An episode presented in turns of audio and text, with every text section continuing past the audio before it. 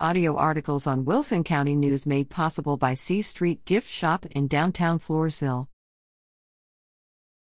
Correction.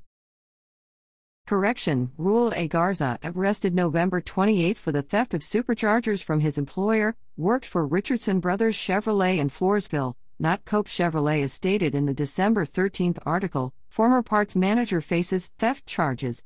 Readers can alert the Wilson County News to any errors in news articles by emailing Kilbey Smith at WCNOnline.com or by calling 830 216 4519.